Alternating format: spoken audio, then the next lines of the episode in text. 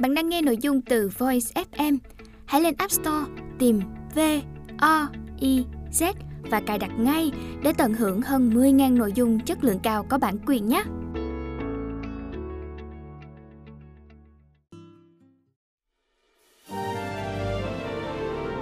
Bạn đang nghe sách nói tại Voice. Mời các bạn lắng nghe quyển sách Gió qua rặng liễu, tác giả Kenneth Graham, bản dịch của Nguyên Tâm, thuộc công ty văn hóa và truyền thông Nhã Nam thông qua Squirrel Rise Agency. Giọng đọc Huỳnh Ngân.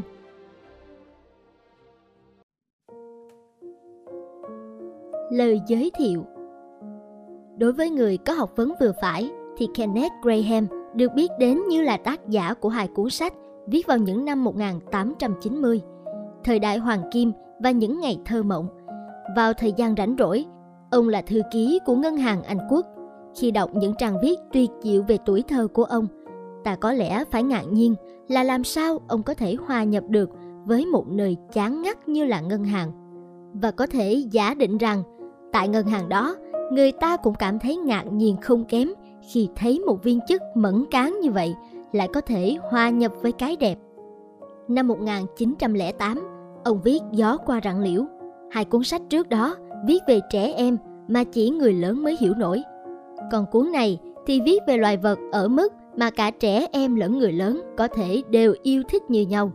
Tất nhiên, những nhà phê bình đã từng ca ngợi hai cuốn sách trước như những kiệt tác phải thấy khó chịu về sự liều lĩnh của tác giả trong việc viết một cuốn sách thuộc dạng khác. Họ bực bội vì không thể xếp cuốn sách mới này trong chừng mực nào đó vào loại sách dành cho trẻ em như những cuốn sách trước có những nhân vật trẻ em. Vì lý do này hoặc vì một lý do nào khác, gió qua rặng liễu đã không thành công ngay lập tức mà đáng ra nó đã phải được như vậy. Tuy nhiên, có hai người đã bên vực nó một cách hầu như quyết liệt. Một trong hai người đó là một nhân vật rất quan trọng, chính là Tổng thống Hoa Kỳ Theodore Roosevelt. Ông viết Nhà Trắng Washington ngày 17 tháng 1 năm 1909 Thư riêng Ông Graham quý mến của tôi Ồ, đầu óc tôi cứ nghĩ theo lối mòn Bởi theo tôi, hầu hết mọi người đều thế Và thoạt đầu tôi không thể miễn cưỡng chấp nhận sự thay đổi Từ nhân vật Hero luôn vui đùa cùng các bạn của cậu ấy Và vì vậy, trong một thời gian tôi không thể chấp nhận chú cóc, chú chuột chuỗi, chú nước và bác lửng là những nhân vật thay thế. Sau một thời gian sau, bà Russell và hai đứa con trai Kermit và Ted, mỗi người đều tự kiếm riêng cho mình cuốn gió qua rặng liễu và say sưa đọc đến nỗi tôi bắt đầu cảm thấy rằng có thể phải xem xét lại ý kiến của mình. Sau đó bà Russell đọc to câu chuyện cho bọn trẻ bé hơn nghe và thỉnh thoảng tôi cũng lắng nghe. Bây giờ, sau khi đã đọc đi đọc lại cuốn sách ấy và đã bắt đầu thừa nhận các nhân vật như những người bạn cũ, tôi hầu như lại thích nó hơn những cuốn trước của ông. Quả thật, tôi cảm nhận được rất nhiều về chuyến đi châu Phi như chú chuột chuyên nghề đi biển và đã cảm nhận khi mà chú ta suýt nữa đã khiến một chú chuột nước từ bỏ mọi thứ để bắt đầu ngao du. Tôi cảm thấy phải tự cho mình cái hân hạnh khẳng định với ông vì cả gia đình tôi đã thích thú cuốn sách của ông như thế nào. Chúc mọi điều tốt lành, thân ái. Theodore Roosevelt còn người kia là một nhân vật bình thường, chính là người viết bài giới thiệu này. Suốt nhiều năm, tôi đã bàn về cuốn sách này, trích dẫn và giới thiệu nó. Trong một bài ca ngợi cuốn sách gần đây, tôi đã viết Đôi khi tôi có cảm giác là chính mình đã viết cuốn sách ấy và giới thiệu nó với Kenneth Graham. Điều này giờ đây tưởng như còn thật hơn nữa. Cách đây vài năm, tôi đã chuyển thể cuốn sách ấy thành một vở kịch nhan đề Chú Cóc của Lâu Đại Cóc, được trình diễn suốt nhiều mùa Giáng sinh tại London.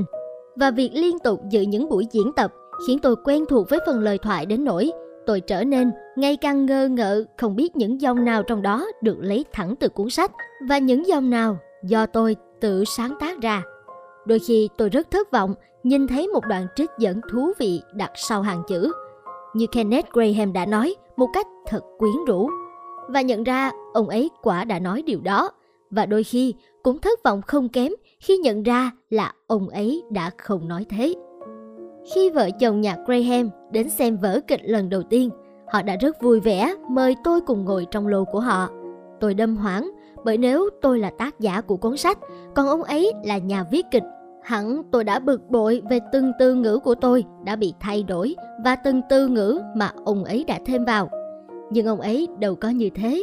Ông ấy ngồi đó, giờ đây đã là một ông già cũng háo hức như bất kỳ đứa trẻ nào trong đám khán giả.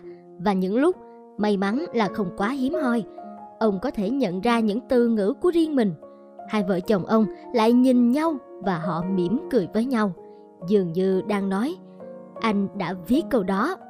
Phải mình ạ à, mình đã viết câu đó và họ sung sướng, gật gù với nhau, rồi lại đảo mắt về phía sân khấu. Cứ như thế, ông đang cảm ơn tôi với cái phong cách lịch lãm sang trọng của mình, bởi đã đưa ông tới với vở kịch đó, trong khi cố nhiên đó là vở kịch của ông hoàn toàn. Và toàn bộ những gì tôi hy vọng làm được là đừng phá hỏng vở kịch ấy, bởi vì khi đã tạo ra các nhân vật đáng tin cậy như chuột nước và chuột chuỗi và bát lửng, thì chúng sẽ mãi mãi nói bằng giọng nói của riêng mình. Và nhà viết kịch chỉ phải lắng nghe và ghi lại. Người ta có thể tranh luận về giá trị của hầu hết các cuốn sách. Và qua tranh luận, hiểu được quan điểm của đối phương mình, người ta thậm chí có thể đi đến kết luận rằng, rốt cuộc thì bản thân mình vẫn đúng. Nhưng người ta không tranh luận về gió qua rặng liễu. Chàng trai trao cuốn sách đó cho cô gái mình yêu và nếu nàng không thích, chàng đòi trả lại những bức thư của mình. Người già dùng cuốn sách đó để thử thách đứa cháu trai, và theo đó mà sửa lại di chúc. Cuốn sách đó là sự kiểm tra về tính cách. Chúng ta không thể phán xét nó, bởi vì chính nó đang phán xét chúng ta. Đó là một cuốn sách của mọi nhà, một cuốn sách mà mọi người trong gia đình yêu mến và trích dẫn liên tục. Một cuốn sách được đọc to cho mọi người khách mới nghe và được xem là tiêu chuẩn để xác định giá trị của người đó song tôi phải dành cho bạn một lời cảnh báo khi bạn ngồi xuống để đọc cuốn sách đó đừng có lố bịch đến mức cho rằng bạn đang phán xét khiếu thẩm mỹ của tôi hoặc nghệ thuật của Kenneth Graham. Bạn chẳng qua chỉ đang phán xét bản thân mình.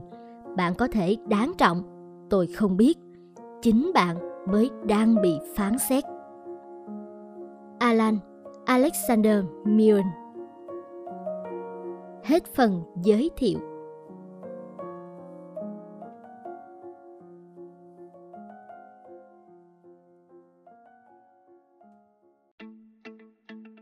Bạn đang nghe nội dung từ Voice FM. Hãy lên App Store, tìm V O I Z và cài đặt ngay để tận hưởng hơn 10.000 nội dung chất lượng cao có bản quyền nhé.